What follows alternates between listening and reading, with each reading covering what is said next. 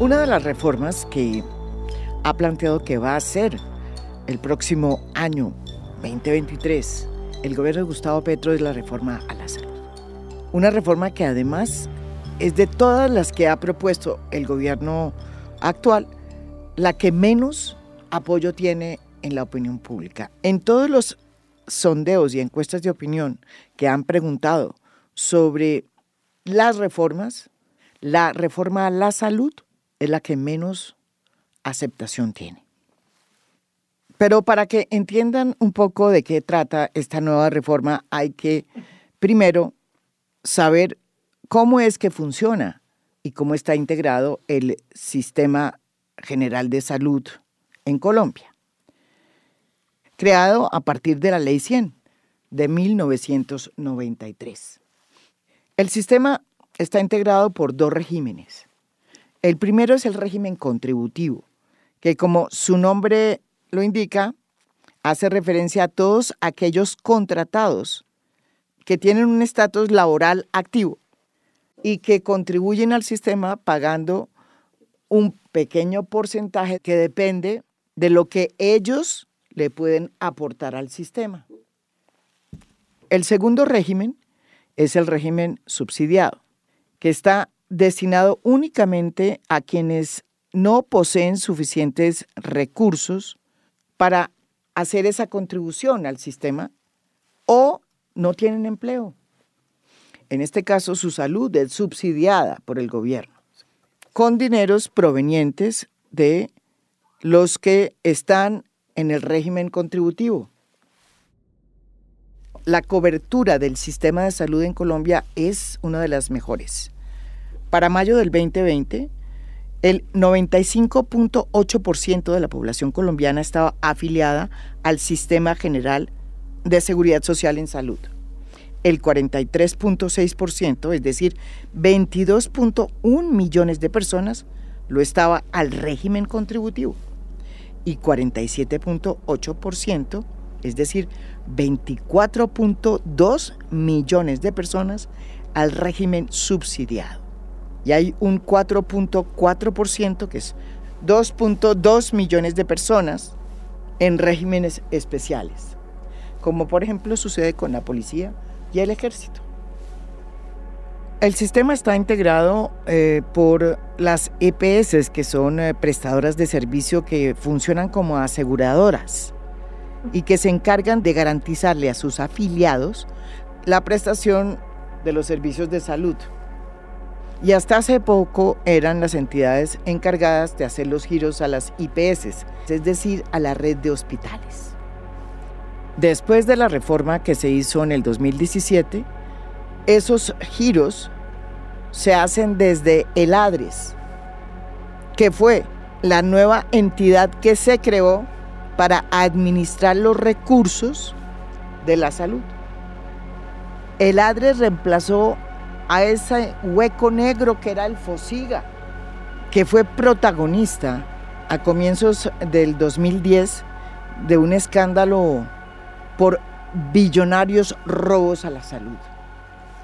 Ustedes recordarán que en el 2010-2011 se produjo este escandaloso hallazgo que puso la lupa sobre este fondo de solidaridad y garantía que se llamaba Fosiga entidad que tenía entre sus funciones reconocerle a las EPS el dinero que invertían en medicamentos y servicios que no estaban en el plan obligatorio de salud y que se conocieron como recobros, que además se hicieron de la mano de jugosas comisiones a funcionarios del Ministerio y del FOSIGA, que eran los que autorizaban esos recobros aunque todavía no se conoce el texto de la reforma a la salud, pues ya se han empezado a dar pincelazos y hay incluso un anteproyecto que circula en estos momentos en el Congreso. La reforma lo que propone inicialmente es fortalecer el fondo ADRES. La ministra ha dicho que será el ADRES el que le gire directamente los recursos a los hospitales para que no se queden en las EPS, Y de hecho, eso ya viene sucediendo. Todo esto para evitar lo que pasó en la pandemia, cuando muchos de los hospitales los cogió la crisis del COVID sin haber recibido el dinero del Estado que tenían las EPS. Los hospitales reciben su dinero de acuerdo a la UPC, la unidad de pago por capitación, que es el valor anual que se reconoce por cada uno de los afiliados al sistema de salud. Para darles una idea, por cada afiliado, los hospitales reciben un billón de pesos anualmente.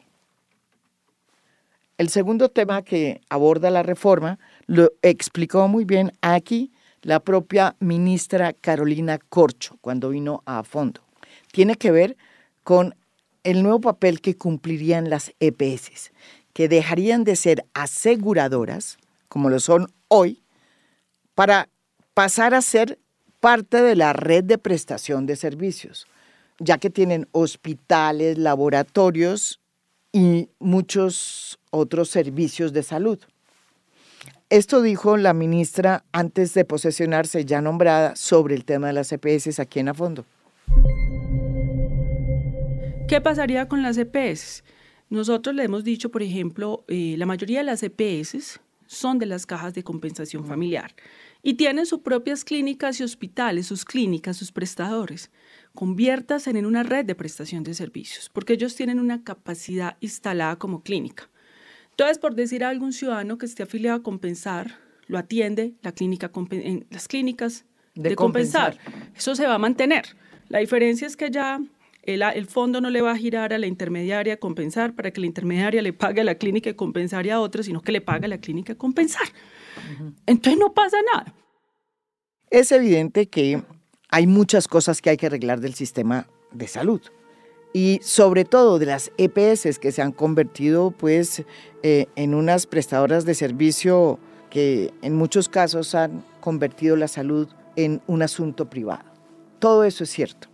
Pero también es cierto que el sistema pasó una prueba muy interesante y la pasó muy bien con la crisis del COVID. El sistema fue capaz de resistir el embate y no se quebró como sí sucedió en otros países, incluso más desarrollados que Colombia. Hay un consenso de que hay que mejorar la prestación del servicio y la calidad del servicio, porque en temas de cobertura se ha avanzado mucho en Colombia. ¿Por qué ha causado tanta incertidumbre esta reforma? Pues para responder estas preguntas trajimos a una persona que estuvo ahí durante los últimos cuatro años manejando semejante potro. El exministro de Salud, Fernando Ruiz, quien ha salido en varias ocasiones a decir, hombre, hay que reformar, pero no se puede cambiar todo. Porque si lo que se pretende es volver a lo que había antes de la ley 100, entonces el país va a retroceder en temas de cobertura, y en temas de prestación de servicios tan importantes como la salud. Bienvenido, Fernando Ruiz.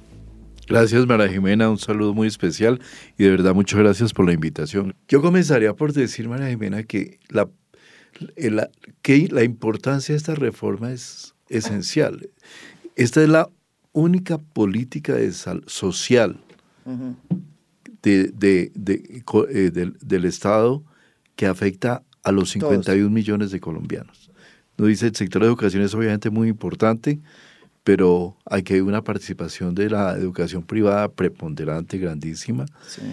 Eh, la educación superior se da sobre todo en universidades privadas, pero la salud sí nos toca a todos. Cualquier afectación cubre 52 millones de personas. Y evidentemente este es un sistema que ha venido teniendo dificultades durante mucho tiempo eh, pero que yo siento que de alguna manera después, desde hace unos ya varios años, probablemente unos desde el, desde, desde el gobierno Santos, desde cuando Alejandro Gaviria tomó la, la, la, el ministerio, ha venido en una senda de, recuperación, de alguna manera, de, una crisis muy dura que se tuvo en su momento. Creo que ha un sistema siempre un poquito subfinanciado, con una mala financiación. Es decir, las expectativas de la gente, las, las, los alcances de las decisiones políticas, donde se prometen muchísimas cosas frente a los recursos, han sido un problema crítico. Nosotros tenemos una UPC, una unidad de pago por capitación, que reconoce un millón de pesos por cada colombiano. Y en promedio, ese millón de pesos son mal contados 250, 220 dólares para sostener la salud de una persona a lo largo de un año. Esa es la plata que aporta el Estado al sistema por cada usuario. ¿Qué es cuánto? Un millón de pesos al año. Eso es, supremamente poco. ¿Qué es lo que hace un asegurador? Coge ese millón de pesos, lo integra dentro de su grupo de personas que están afiliadas y obviamente hay personas jóvenes, menores de 45 años, que usualmente consumen muy poco, las mujeres obviamente maternidad, pero la gran mayoría del consumo es bastante bajo, y esos recursos se llevan para cubrir a las personas mayores donde el consumo es mucho más alto. Se estima que una persona en su último año de vida llega a consumir más del 40% del gasto en salud, gasta en salud lo que no gastó en toda su vida. Si nosotros, eso es para darle una idea a la gente de lo que significa el proceso de enfermedad. No es que, porque mucha gente dice, pero yo llevo, aporto todos los años de la nómina a la salud y no me gasto toda esa plata. Sí, eso es cierto. Pero cuando se llegan los últimos años de vida, un cáncer, cualquier enfermedad terminal, al final terminamos gastando casi todo lo que, mucho más de lo que. Entonces, eso es lo que hace un asegurador. Hacemos, digamos, mancomuna los riesgos, los integra y distribuye entre los que consumen menos por edad y los que tienen mayor riesgo. Exministro Ruiz, comparado con otros países, ¿cómo ubicaría usted al sistema de salud colombiano? Por ejemplo, como era Colombia antes y como es hoy en día un país como México, eh, quienes tienen seguro, quienes tienen aseguramiento son aquellos que son, trabajan en el sector formal, que reciben, que están afiliados al Instituto Mexicano del Seguro Social y tiene una cobertura integral parecida a la colombiana. Pero hay alrededor de 51 millones de mexicanos que trabajan en la informalidad. Estoy en un país muy parecido a nosotros en términos de informalidad. Ellos, a ellos no, los, no, no, tienen garantía ninguna de cobertura, sino simplemente van a lo que llamábamos los colombianos hace años hospitales de caridad, que era ir a, una, a centros de atención donde nadie les garantiza que van a tener acceso a los servicios de salud completo. Por supuesto, llega una persona con un cáncer y el Estado, estos hospitales le dan lo que quieran darle. En Colombia la garantía es absoluta. Si tú tienes un cáncer, independientemente que seas del régimen contributivo, del subsidiado, que estés en el quintil más rico de la población o en el quintil más pobre, tienes exactamente el mismo paquete de beneficios y los mismos derechos. No hay nada más difícil que explicar el sistema de salud colombiano. Pero ¿por qué no intenta explicarle a los que nos oyen cuál es la diferencia entre el régimen contributivo y el régimen subsidiado? Que en el fondo, pues debería ser solo uno, para que las cosas sean como más fáciles para los colombianos. Colombia tiene más o menos un 50% de la población que trabaja en el sector formal, que aportamos a la seguridad social a través de la nómina, pero tenemos un 50% de población económicamente activa que vive al día, que sale a la calle, vive en las playas, eh, recoge la plata, pero no cotiza la seguridad social. Nuestro sistema tiene un esquema de solidaridad detrás. ¿Qué quiere decir esto?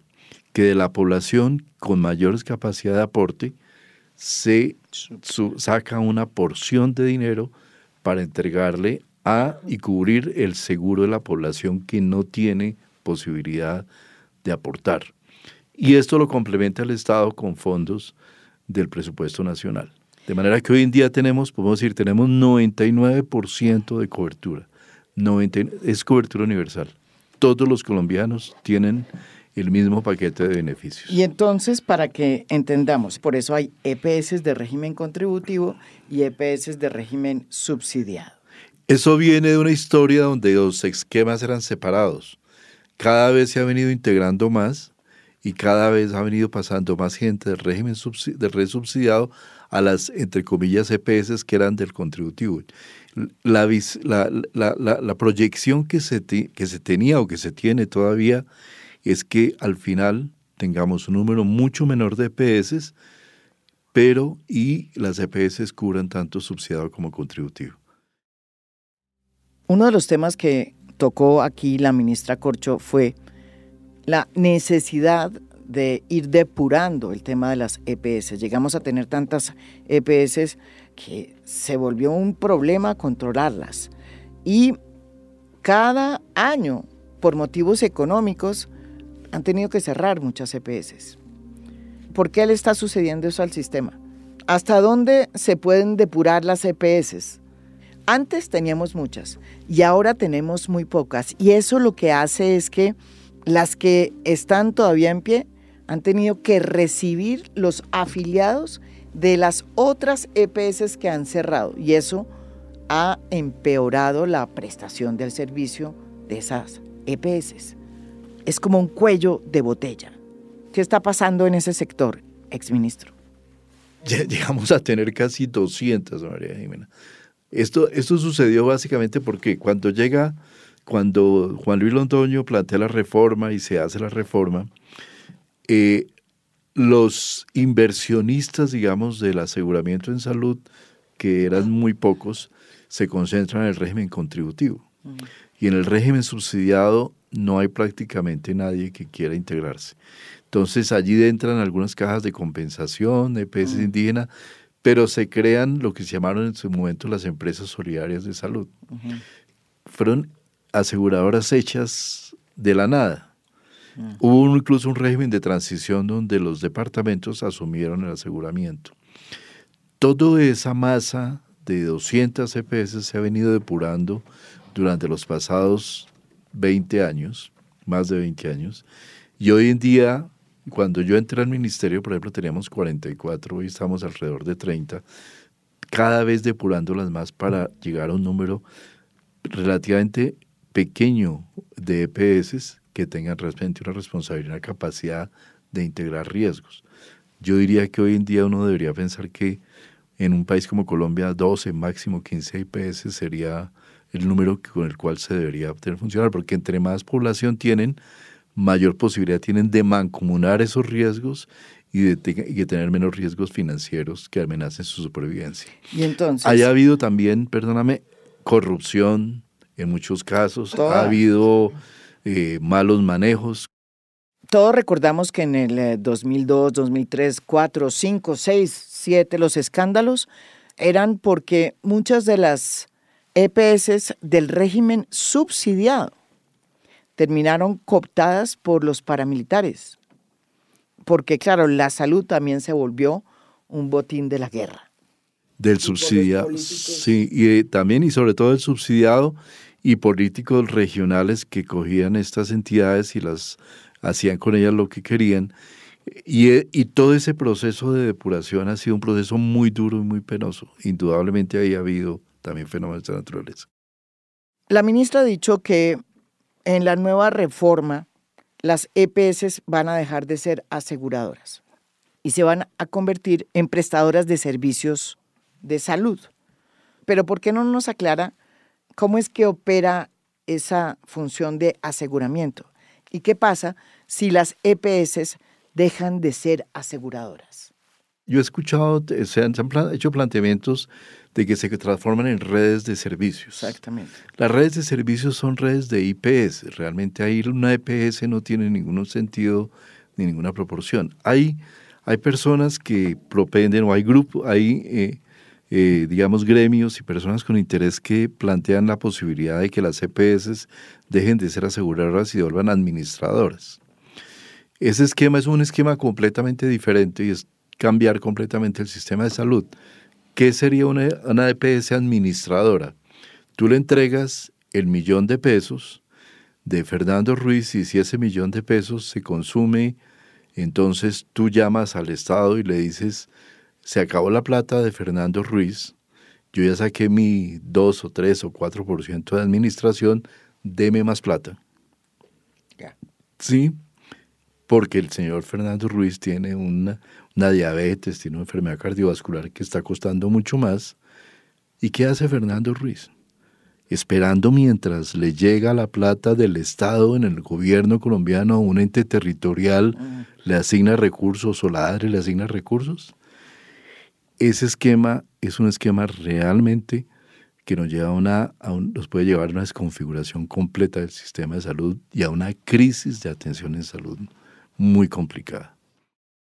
Pero, exministro, explíquenos en qué consiste el papel que tienen las EPS de aseguradoras. ¿Qué es lo que aseguran? Esa función de asegurar es eh, asumir completamente la garantía de, de, prestar los servicios. Es decir, el Estado, el gobierno le entrega una plata a la EPS, no para que pague hospital, porque hay una simplificación, una mala interpretación cuando se dice que las EPS son intermediarios.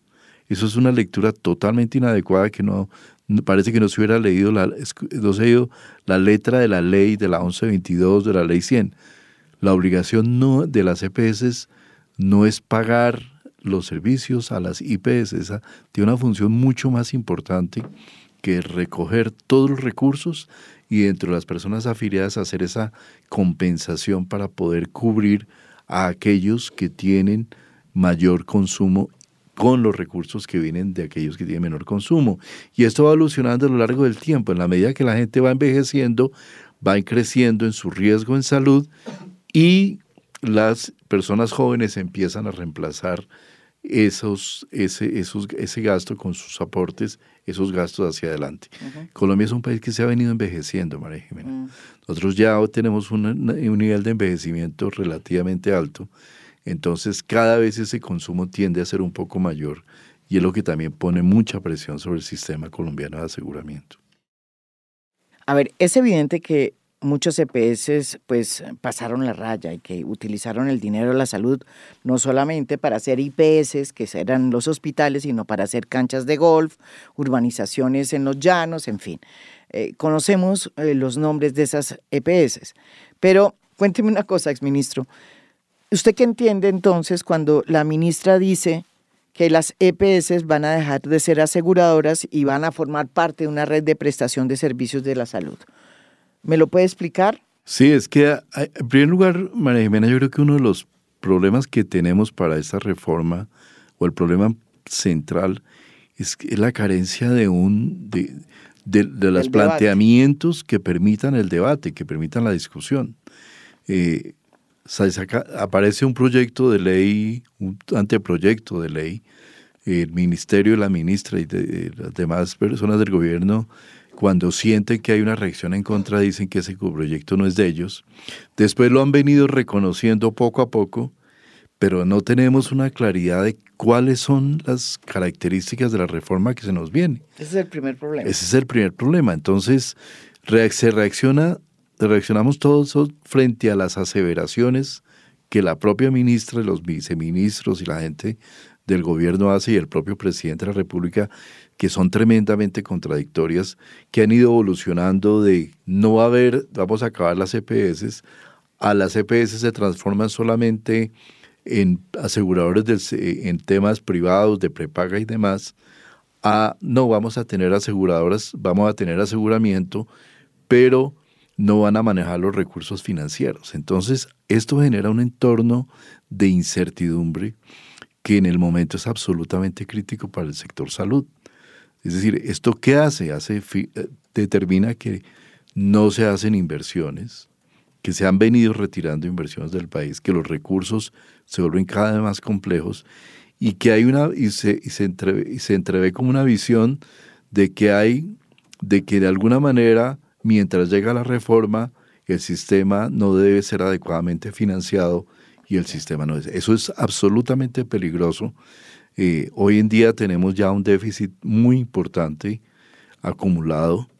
La ministra habla de que hay una cartera de 22 billones de pesos eh, hay, una, hay una mala concepción de lo que es 22 billones como cartera. La cartera de, de, la, de, la, salud, como en cualquier cartera de cualquier negocio, tiene dos componentes. Una que es cartera corriente y otra que es la deuda, digamos, atrasada, pasivos que se generan. En este momento, eh, cerca del, en, por ejemplo, en contributivo, cerca del 90%, no, cerca del 92% de la cartera es cartera corriente. Entonces, uno puede estimar que más o menos de los 22 billones, y cuenta el subsidiado también, alrededor de 15 o 16 billones de pesos son cartera corriente. Es lo que se transa en el día a día y que es menos de 60 días. Eso no es realmente un problema. Hay un problema probablemente de unos 7, 8 billones de pesos. 7, 8 billones de pesos que están, además, eh, han crecido por las decisiones que ha tomado el propio Ministerio de Salud de no hacer y de no buscar los recursos para ajustar los recursos del sistema. ¿Cómo así que el ministerio ha decidido no buscar los recursos? Nosotros dejamos una estimación, dos estimaciones a manera de ejemplo, María Nosotros dejamos una estimación de que eh, se necesitaba algo más del 14.2% de ajuste para el año entrante de la OPC. El ministerio sin hacer absolutamente, sin mostrar ninguna cifra, ninguna estimación, dijo eso no debe ser el 14, sino el 12%. 12% está debajo del nivel de inflación. La inflación esperada para el año entrante está del 12.3%. Entonces, eh, eso por un lado, por ejemplo. Y por otro lado... O sea, que el sistema entra desfinanciado. El sistema está siendo desfinanciado en este momento y eso es lo crítico para lo que va a suceder el año entrante.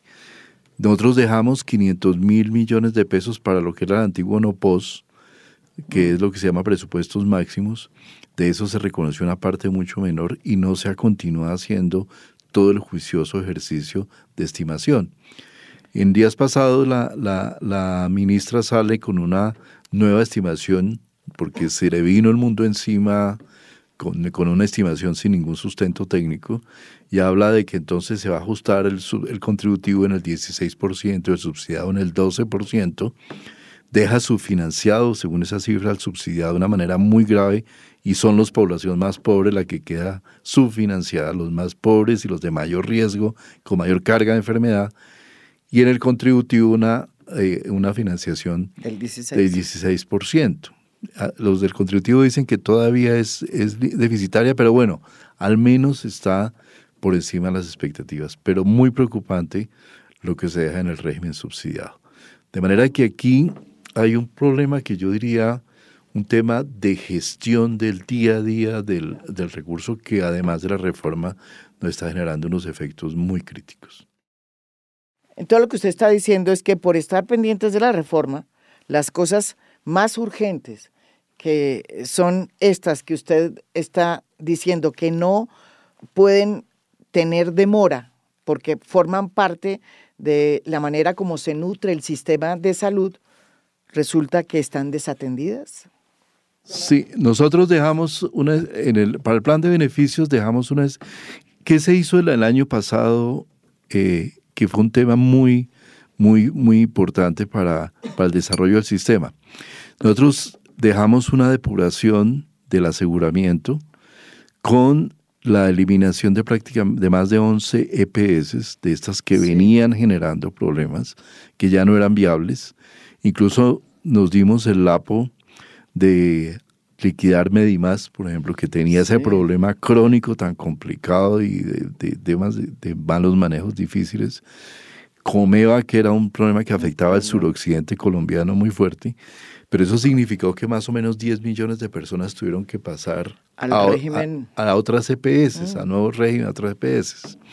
Ese tema se dejó, se dejó lo del acuerdo de punto final donde se pagaron 7.2 billones de pesos de deudas atrasadas y también se dejaron las estimaciones y los recursos para eh, lo que se hizo, un, el salto que se dio el año pasado, que fue la inclusión en el plan de beneficios de una cantidad de medicamentos y procedimientos que no estaban. Nosotros estábamos, por ejemplo, en el 60% de los medicamentos que consumía la gente. El año pasado logramos pasar al 92% estábamos en algo más del 77% de procedimientos, llegamos al 97%. Entonces, el plan se expandió Pero este año entraron dos fenómenos muy bravos. Uno es una inflación grandísima y el otro es la, eh, una potencial eh, efecto que venía, que se dio cuando todas esas EPS nuevas empezaron a recibir poblaciones, poblaciones que venían, venían con problemas de, riesgos que no se habían resuelto porque estaban en EPS muy malas que no habían resuelto. ¿Y qué estamos viendo este año? Por la pandemia, sí. Por la, estamos viendo cosas de la pandemia, por ejemplo. COVID prolongado, altísimo. Personas que quedaron con lesiones de COVID que no estaban presupuestadas. Efectos de salud mental, María Jimena. 40% de incremento en la demanda y en el costo por atención de salud mental solamente este año. En general, se nos ha crecido más o menos el 20% la demanda. Entonces, todos estos efectos están generando una presión muy grande sobre la financiación para este año si no se resuelve eso y si no se resuelve esto, vamos a tener un efecto acumulado en los años siguientes. Entonces, esto digamos que es lo de corto plazo, más allá de la reforma. Es una coyuntura difícil, es que la, función de un ministro de salud en el día a día mm. es una función de buscar y sentarse con el Ministerio de Hacienda permanentemente a hablar de recursos. Duramos cuatro meses sin tener la, sin que la Comisión de Regulación Precio y Tarifa, donde se define esto, se reuniera por carencia de un, de un del, miembro de la comisión desde la presidencia. Es decir, eso no tiene... ¿Cómo así? Hay una comisión donde se analiza toda la evolución y se toman decisiones de ajuste para el mismo año, para el año entrante. Se llama la Comisión de Regulación, Costos y Tarifas de, Salud. No se había reunido prácticamente porque no, había, no se habían definido las personas que iban a conformarla. Entonces... ¿Quién tiene la responsabilidad? ahí tiene responsabilidad DNP, tiene responsabilidad el IETS, tiene responsabilidad presidencia. Por esa razón, en estas semanas también entiendo que se dio una petición urgente a la Procuraduría General de la, de la Nación, diciendo, oiga, aquí hay unos problemas críticos del sistema que se están dando ya y que son efectos que vamos a ver en el futuro si no se toman decisiones en este momento. ¿Cuáles son esos que dijo la Procuraduría? Desfinanciamiento, problemas de problemas de limitaciones en la atención, ya se está viendo incremento en el número de tutelas que se han bajado sustancialmente. Llegamos a tener 90 mil tutelas, solo este año llevamos más de 100 mil. y, problemas de desabastecimiento también de, medicamentos y demanda de medicamentos, donde los tiempos que están experimentando los colombianos en este momento para recibir sus medicamentos se han expandido de una manera muy importante, cerca del 40%. Entonces, y a eso sumamos que estamos demandando servicios porque el ambiente de incertidumbre hace que la gente diga, si este sistema no va a funcionar igual el año entrante, yo me hago los procedimientos hoy. Eso, está, eso pasó en Chile durante la constituyente. Hoy en día lo estamos viendo, hay crecimiento del 20% de la demanda de servicios de salud este año. Entonces, todos esos efectos están golpeando la estabilidad del sistema. Cuando la ministra Corcho vino a fondo, habló también de lo que eh, sucedería con las IPS en la nueva reforma de la salud. Y dijo que la mayoría de ellos pasarían a ser manejados por los entes territoriales. Por decir un ejemplo, que los hospitales de Bogotá, pues por el secretario de Bogotá. Y lo propio en CRT. Esto fue lo que dijo la ministra. Pero además, dentro de la propuesta, nosotros tenemos un elemento, los sistemas de salud en el mundo. Estos son transacciones de mucha plata y muchas cosas. Para usted controlar la corrupción, usted va a necesitar un alto nivel de participación social. La ley 100 tuvo un mecanismo que después acabaron, que se llamaba el Consejo Nacional de Salud y los consejos territoriales de salud. Esos consejos, donde participan los gremios económicos, los gremios de trabajadores, las universidades públicas, los gremios de las enfermeras y los médicos son órganos de rectoría que acompañan al Ministerio de las Secretarías a discutir las políticas públicas. ¿Usted qué opina de esta propuesta? Muy complicado eso. Mira, nosotros tenemos 11.000 IPS en Colombia con camas, con, con que, hacen hospitalización y tienen servicio de urgencias. De esas 11.000, 10.000 son entidades privadas y 1.000 son públicas. Eh, de esas, de, eh, cerca del más o menos el 80% de, lo que los de los servicios que los colombianos reciben son en este momento cubiertos por entidades de naturaleza privada. ¿Sí? Los hospitales públicos, que son muy importantes, yo estoy seguro que tienen que existir y deben mantenerse, se han concentrado sobre todo en los segmentos de poblaciones más pobres y lugares apartados de Colombia. Eh, poner a coordinar redes a entes territoriales a mí me parece un despropósito absoluto. Es que en Colombia hay unas diferencias en capacidad, en capacidades grandísimas. Yo estoy seguro que el secretario de Salud de Bogotá le dicen, usted tiene que manejar el contributivo, que es el 70% de los bogotanos estamos en el régimen contributivo o más, desde su 30% de, de, capacidad instalada para el subsidiado, que no lo cubre todo, sino cubre solo una parte, este señor va a enfrentar un problema, un problema fenomenal. Porque, ¿Por, qué? no? Porque hospital, el hospital de Meis, coordinando la zona del sur, el sur de Bogotá, la atención y derivando pacientes, no tiene esa capacidad, ni de manejo de información, ni capacidad técnica, ni capacidad gerencial. Son entidades direccionadas fundamentalmente a atender pacientes, pacientes y operaciones. operaciones. Entonces, esto es, esto es un tema que yo claramente no entiendo cómo va a ser posible. Eso en Bogotá. Tú te trasladas al Chocó, a La Guajira, al Guainía, a Arauca, la capacidad de los entes territoriales de las secretarías de salud de esos territorios es absolutamente precaria. Tienen problemas para cubrir la salud pública. ¿Cómo van a hacer para coordinar redes de prestación? Yo creo que hay una falta de conocimiento, de comprensión de lo que es la diversidad y la complejidad de un país como Colombia. Entonces, creo que ahí hay, una, hay, un, hay un tema que es muy complejo y que puede tener una crisis. Mira lo que, lo que ha pasado en estos días con la, con la crisis que ha tenido Sanitas de, de información. El solo hecho de que se les haya caído el sistema ha generado una situación muy compleja para muchísimos pacientes. Eso en una entidad que tiene una estructura fuertísima y que ha venido durante 30 años construyendo un sistema de salud. ¿Con qué capacidad, con qué, María con qué, con qué estructura técnica va a soportar la atención un territorio y coordinar la atención de las IPS en ese territorio? Ahí hay una situación muy compleja. También hay unas críticas muy fuertes y muy, muy válidas frente al hecho de que hay una integración vertical que afecta a los hospitales que no están integrados. ¿Qué es una integración vertical? Que las EPS tienen sus propios hospitales, sus propios laboratorios, sus propios todos.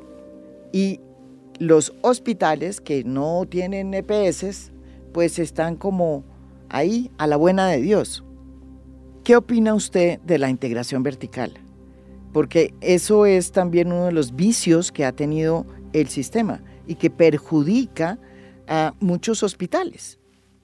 Yo creo que hay que buscar establecer cómo se solucionaría eso, que es un tema que no aparece en la reforma. No aparece. No aparece, no aparece en la reforma. Eh, más allá de los anuncios. Pero yo sí estoy de acuerdo en que haya habido problemas, ya ha habido abusos. Es decir, pero ese no, se, no creo que sea un problema de reforma, sino un problema regulatorio en el cual muchos de los que hemos pasado por allí seguramente hemos tenido también responsabilidad. Es decir, aquí ha debido existir desde hace mucho tiempo una, regla, una regulación de conglomerados dentro del sector. ¿Así? ¿Ah, sí. ¿Por qué? ¿Por qué? Claro, porque, porque funcionan como un grupo. Porque se transforman en grupos, ¿sí? Alrededor de la EPS y mira que las EPS hoy en día no es que generen utilidad, las EPS la gran mayoría están generando pérdidas. Quienes están generando utilidades son las IPS. Que pertenecen a la EPS. Que pertenecen a la EPS o que son IPS independientes. hoy las grandes, el gran segmento de utilidades de ganancias del sector no están las EPS, están las IPS. Pero entonces se transforman grupos donde se integran EPS IPS, operadores logísticos, los que reparten los medicamentos, y eso sí es un problema muy complejo. En un proyecto que yo traté de pasar, tratamos de pasar un artículo específico sobre regulación de conglomerados. Fue de los primeros que se le vino el mundo encima. Pero esa regulación es absolutamente necesaria. Aquí tenemos que tener claridad dentro del sistema quién es dueño de qué. De qué desde qué, esta EPS quién es dueño de qué. Y eso sí es un tema fundamental para manejar el tema privado. Es que para que lo, lo privado sea funcional, lo primero que tiene que haber es transparencia en la información. Entonces, digamos que ahí hay un tema más que la propia integración vertical, que es un fenómeno resultante de esa falta de regulación que ha habido sobre el sistema. Yo creo que hay un filón de trabajo absolutamente importante en la eventual reforma. ¿Y eso no está en la reforma? Eso no está en la reforma. Clarísimamente no está. Aquí lo que se quiere es cambiar el mundo para volver a otro mundo completamente diferente. Pero esos son el tipo de avances que es necesario hacer en un momento como en el que nos encontramos, donde ha habido una depuración de EPS y donde es necesaria esa claridad. En el proyecto de ley, en un proyecto de ley que pasó cuando Alejandro Gaviria era, era, ministro, se planteó un tema, por ejemplo, muy interesante, que las EPS solamente pudieran integrarse verticalmente con operadores de primer nivel. ¿Eso para qué? Porque si yo soy el que tengo, manejo los riesgos, ah. debo poder organizarme para poder atender en el primer nivel de atención a las personas y de ahí en adelante, después de que yo no los puedo atender, si paso, a, operadores privados. Esa reforma tampoco fue posible. Pero ese tipo de, de planteamientos son los que es necesario entrar a hacer regulación. La ministra también dijo aquí en a fondo que la veeduría para vigilar que no se dilapiden eh, los dineros que llegarían a los hospitales y que manejarían estos entes territoriales, pues es a través de las veedurías ciudadanas y que ella confía mucho en ese tipo de veedurías. ¿Usted qué opina también de esta propuesta? Yo llevo muchos años como viceministro y años como ministro. Y la verdad, cuando uno mira fenómenos como el cartel de la hemofilia, como el uso de los recursos para los niños desnutridos de La Guajira, por lo cual hay gente no, no sindicada, sino condenada. Cuando yo miro cómo fracasaron las primeras EPS transitorias que se generaron desde los entes territoriales, y cuando vemos todos esos problemas de corrupción que nos toca abordar desde muchos hospitales públicos, aquí hay excelentes hospitales públicos, pero hay unos tremendamente corruptos, yo no creo que un veedor no sea fácilmente cooptado o pueda tener alguna, o así sea, así no sea cooptado, tenga honestidad para enfrentarse a una estructura de políticos locales, territoriales, con una avidez tremenda sobre son 73 billones de pesos, Marisol. 73 billones de pesos, mm. María Jimena. 73. Eso es, ese es el presupuesto, es la bolsa de recursos más grande y más cercana al control político que existe. Y esa es la fragilidad de nuestro sistema de salud. Donde permitamos que, esa, que haya una avidez sobre ese dinero que es para prestar servicios a los colombianos pero que los políticos intervengan sobre eso, en ese momento nosotros vamos a tener un sistema de salud fracasado y los colombianos vamos a tener una situación inédita que no hemos visto hasta ahora de falta de atención a la gente.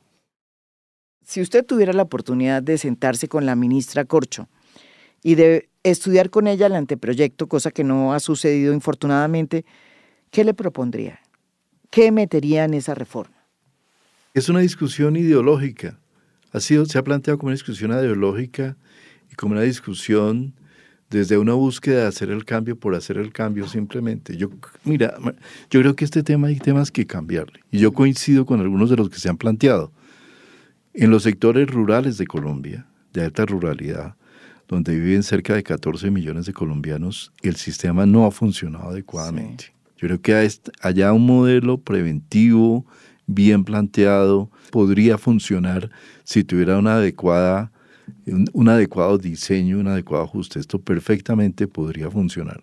Yo creo que ahí hay una, un filón muy importante de trabajo donde podría avanzarse eh, profundamente. Lo que hablamos de regulación de la participación privada.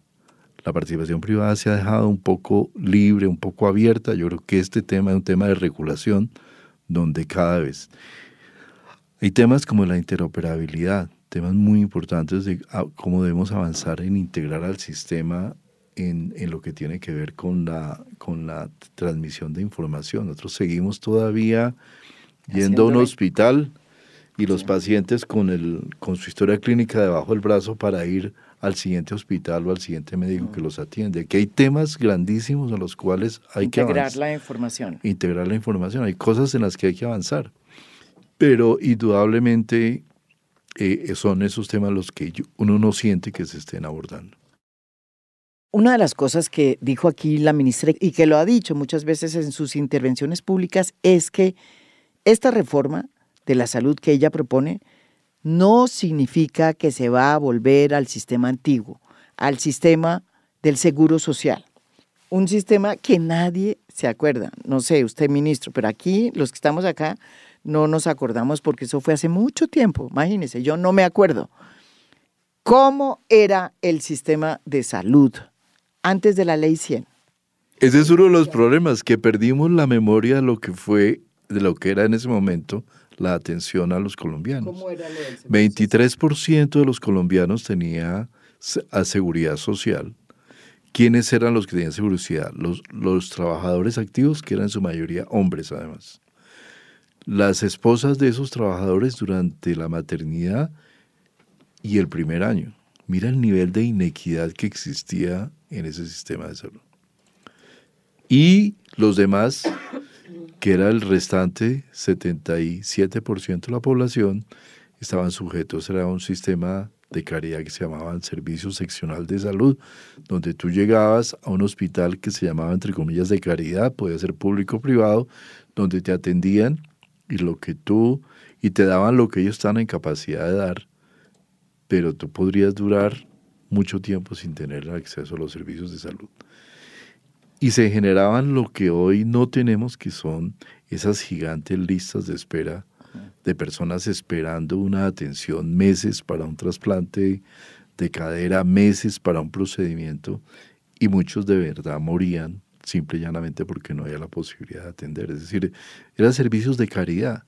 Entonces, volver a eso es el riesgo que yo sí creo que tenemos. Es decir, aquí no se puede, es decir, en la medida que no haya un diseño, que no haya un, reconocimiento de las implicaciones de lo que tendría esta reforma de salud, ese es el riesgo que tenemos.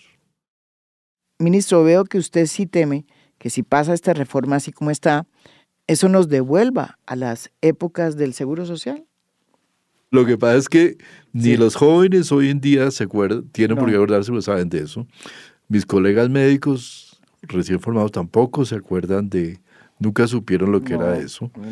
Había unos pocos privilegiados que eran los médicos, los médicos muy connotados que hacían la medicina privada, ellos no se acercaban a ningún hospital de estos, sino clínicas y en servicios que se llamaban de pensionado, donde ellos cobraban lo que querían y la gente más rica era la que tenía acceso a eso, pero eso era el 2% de la población de que existía medicina privada. Hoy en día ese es un modelo que no tendría sentido en términos de equidad en una sociedad como la colombiana. ¿Usted qué le dice, exministro, a los críticos del sistema actual que dicen que las EPS convirtieron la salud en un negocio? Yo creo que, yo creo que esa palabra de negocio es una palabra despectiva, pero que es la realidad. aquí hay negocio en el aseguramiento, mm. en el mundo hay negocio en el aseguramiento, hay negocio en la prestación, los recursos, los grupos médicos que trabajan en, temas de salud también de alguna manera reciben utilidades y perciben utilidades, se han organizado como empresas. Es decir, es que no, no, hay una, no debe haber una connotación negativa en la organización empresarial de los servicios de salud. Debe ser es transparente. Debe ser es absolutamente transparente y las reglas Cosa que no parece.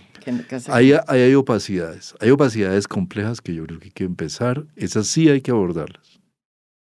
¿Por qué cree usted que la reforma a la salud es una de las reformas, creo que es la única, que realmente no tiene ningún asidero en la opinión pública. Las encuestas pues no la reciben bien y se raja cada vez que se somete a los sondeos esta propuesta. ¿Por qué cree que está pasando eso?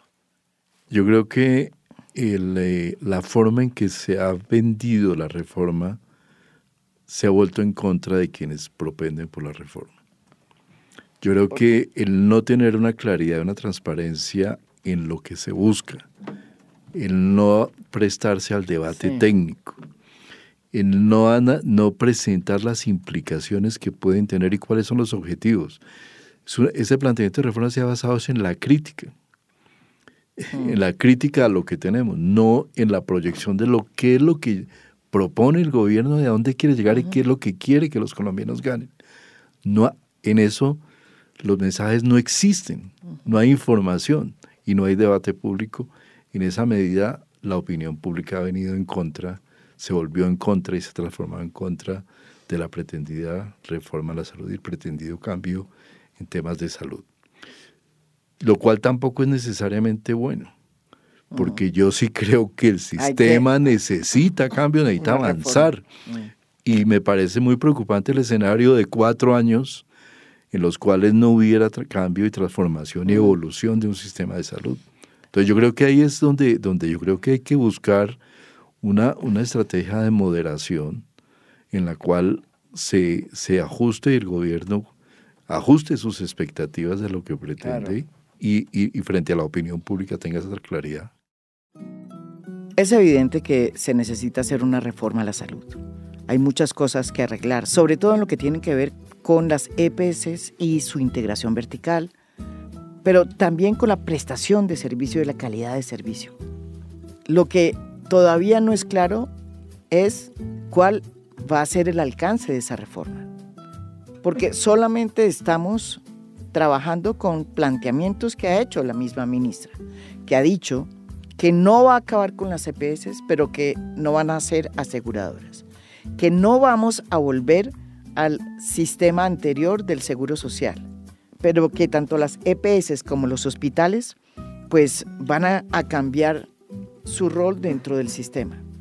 Las EPS van a ser prestadoras de servicios de salud en redes y los hospitales van a ser gestionados por los entes territoriales.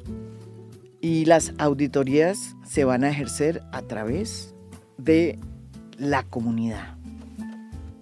Ojalá que este debate se dé de manera transparente y se logre poner sobre la mesa todos los contrastes para que se logre sacar una reforma que nos sirva a todos los colombianos. Y sobre todo, una reforma que no nos devuelva a lo que fue en Colombia el Seguro Social. Esto es A Fondo, un podcast original de Spotify. Mi nombre es María Jimena Duzán.